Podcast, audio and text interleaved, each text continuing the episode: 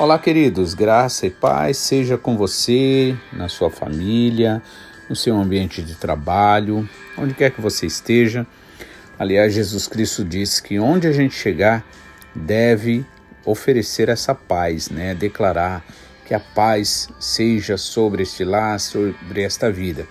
Jesus Cristo disse que se aquele, se naquele lar, que assim a gente declarar, tiver filhos da paz, essa paz permanecerá.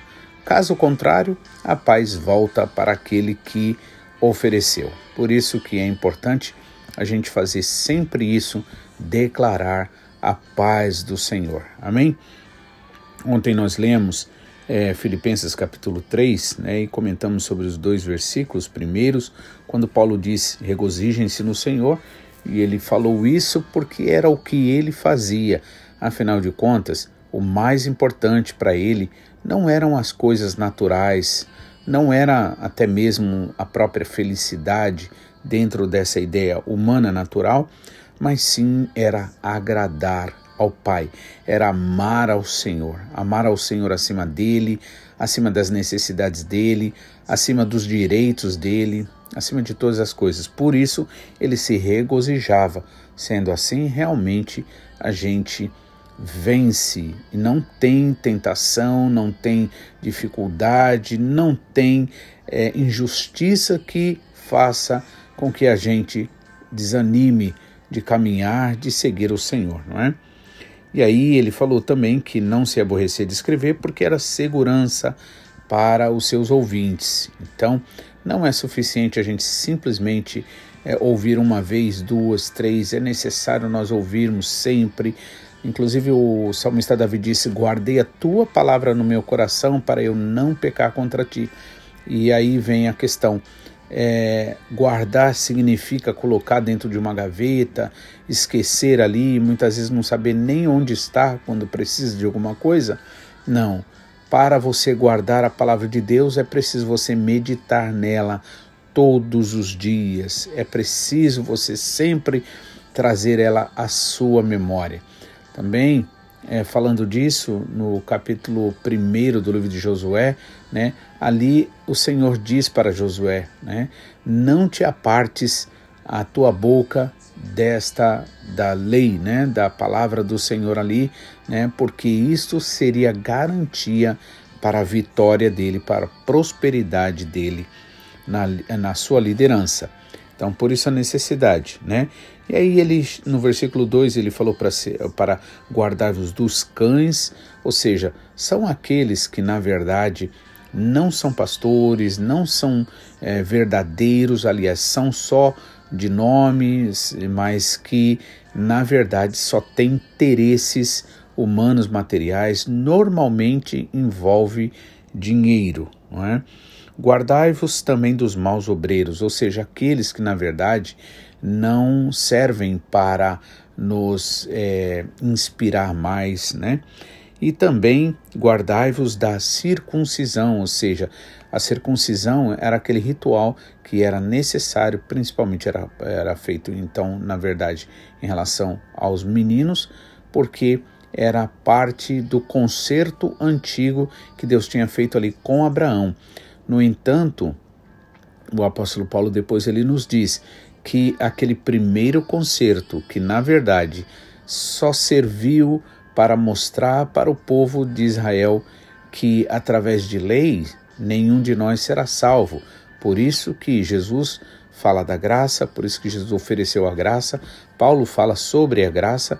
Inclusive no capítulo no livro de João diz que a lei e os profetas vieram até João Batista, mas a graça e a verdade vieram por Jesus Cristo. Então, graça é isso, é eu ter o que eu não mereço, eu receber o que eu não mereço.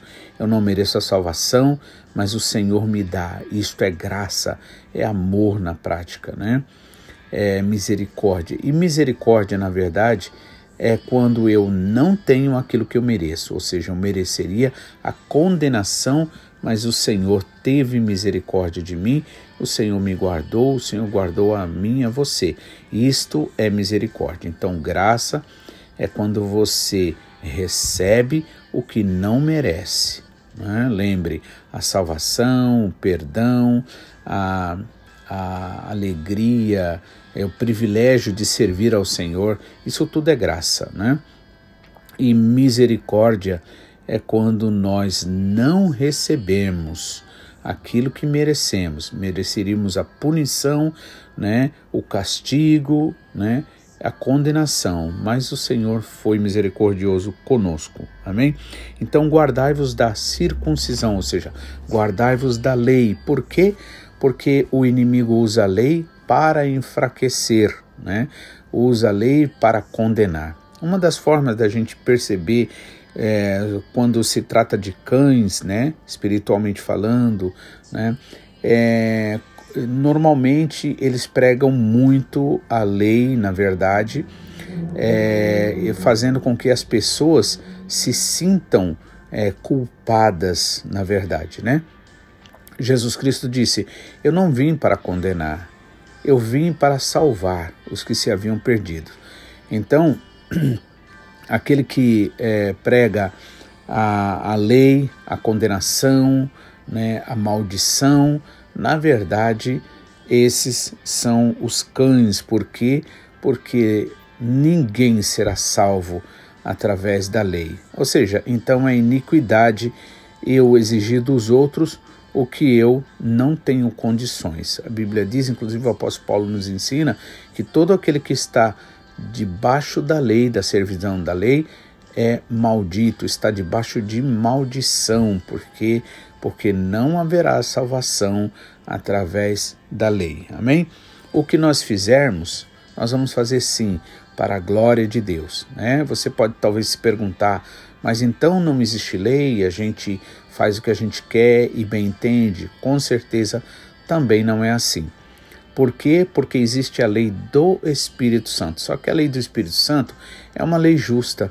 Né? Enquanto a lei do Antigo Testamento ela pedia a mesma coisa para todo mundo, né, para qualquer pessoa, não levando em consideração nenhum outro aspecto, nenhuma outra condição, a graça, né, o Espírito Santo de Deus, né, que nos traz uma lei, mas ele traz dentro daquilo que ele sabe que nós somos capazes. Então, por isso que existe lei sim, é a lei do Espírito.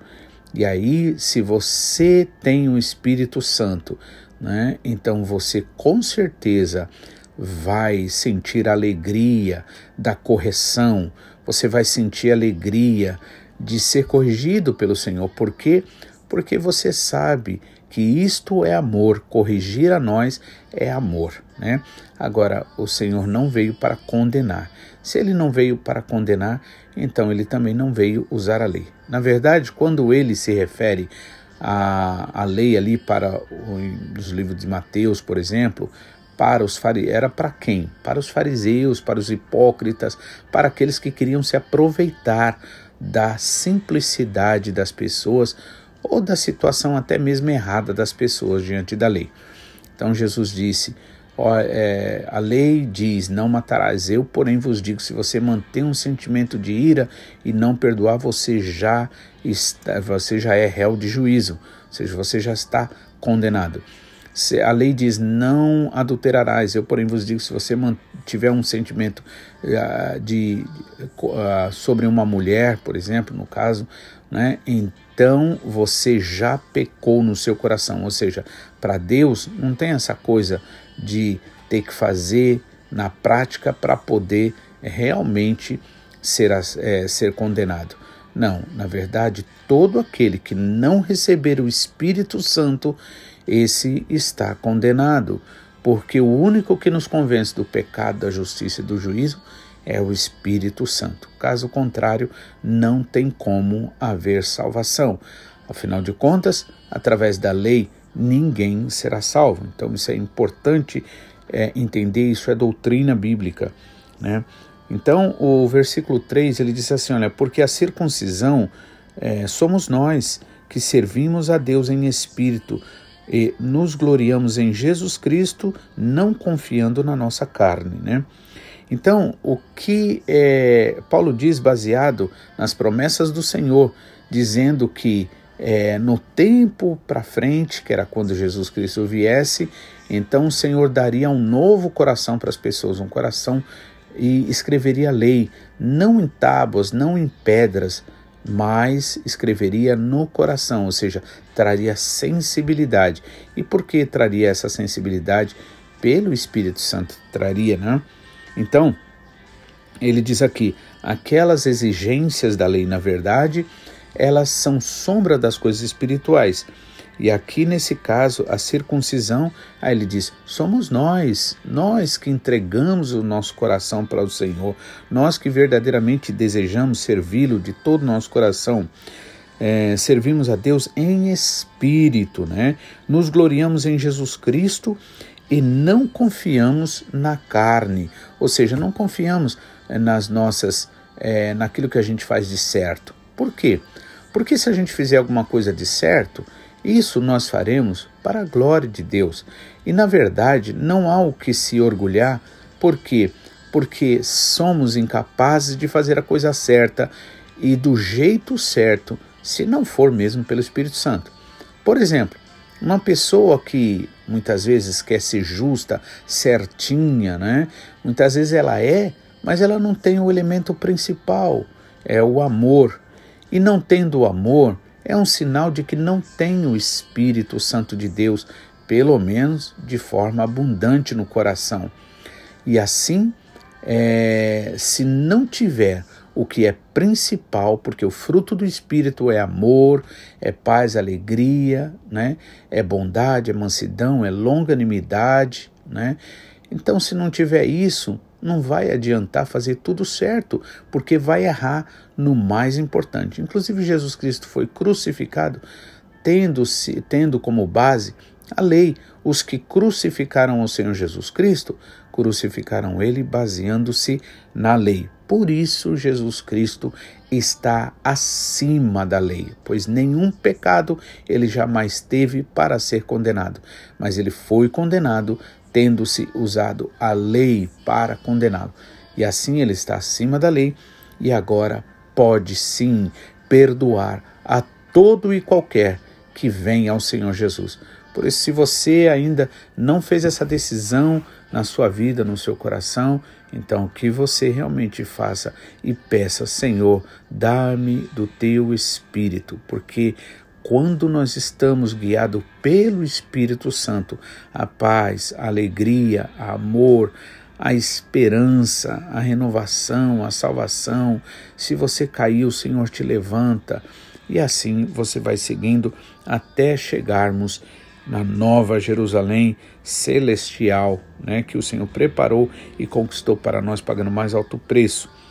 Então, porque a circuncisão somos nós que servimos a Deus em espírito e nos, e nos gloriamos em Jesus Cristo, não confiando na carne, ainda que também pudesse confiar na carne. Se alguém julga que pode confiar na carne, eu ainda mais. E aí o apóstolo Paulo vai começar a partir do versículo 5 dizendo o porquê que ele poderia confiar na carne, considerando o, é, a vida religiosa dele e que ele foi, né, como ele foi um, um grande religioso. Mas nós veremos isso na lição de amanhã. Em nome de Jesus, que Deus te abençoe, que você realmente não esqueça peça mesmo. Pai, me enche do teu Espírito Santo, dá-me sensibilidade espiritual, enche-me da tua graça, enche-me do teu amor. Usa-me, Senhor, conforme a tua vontade e o teu querer. Eis-me aqui, Senhor. Faça de mim o que o Senhor desejar. Em nome de Jesus. Que Deus abençoe. Amanhã nos veremos para a glória de Deus.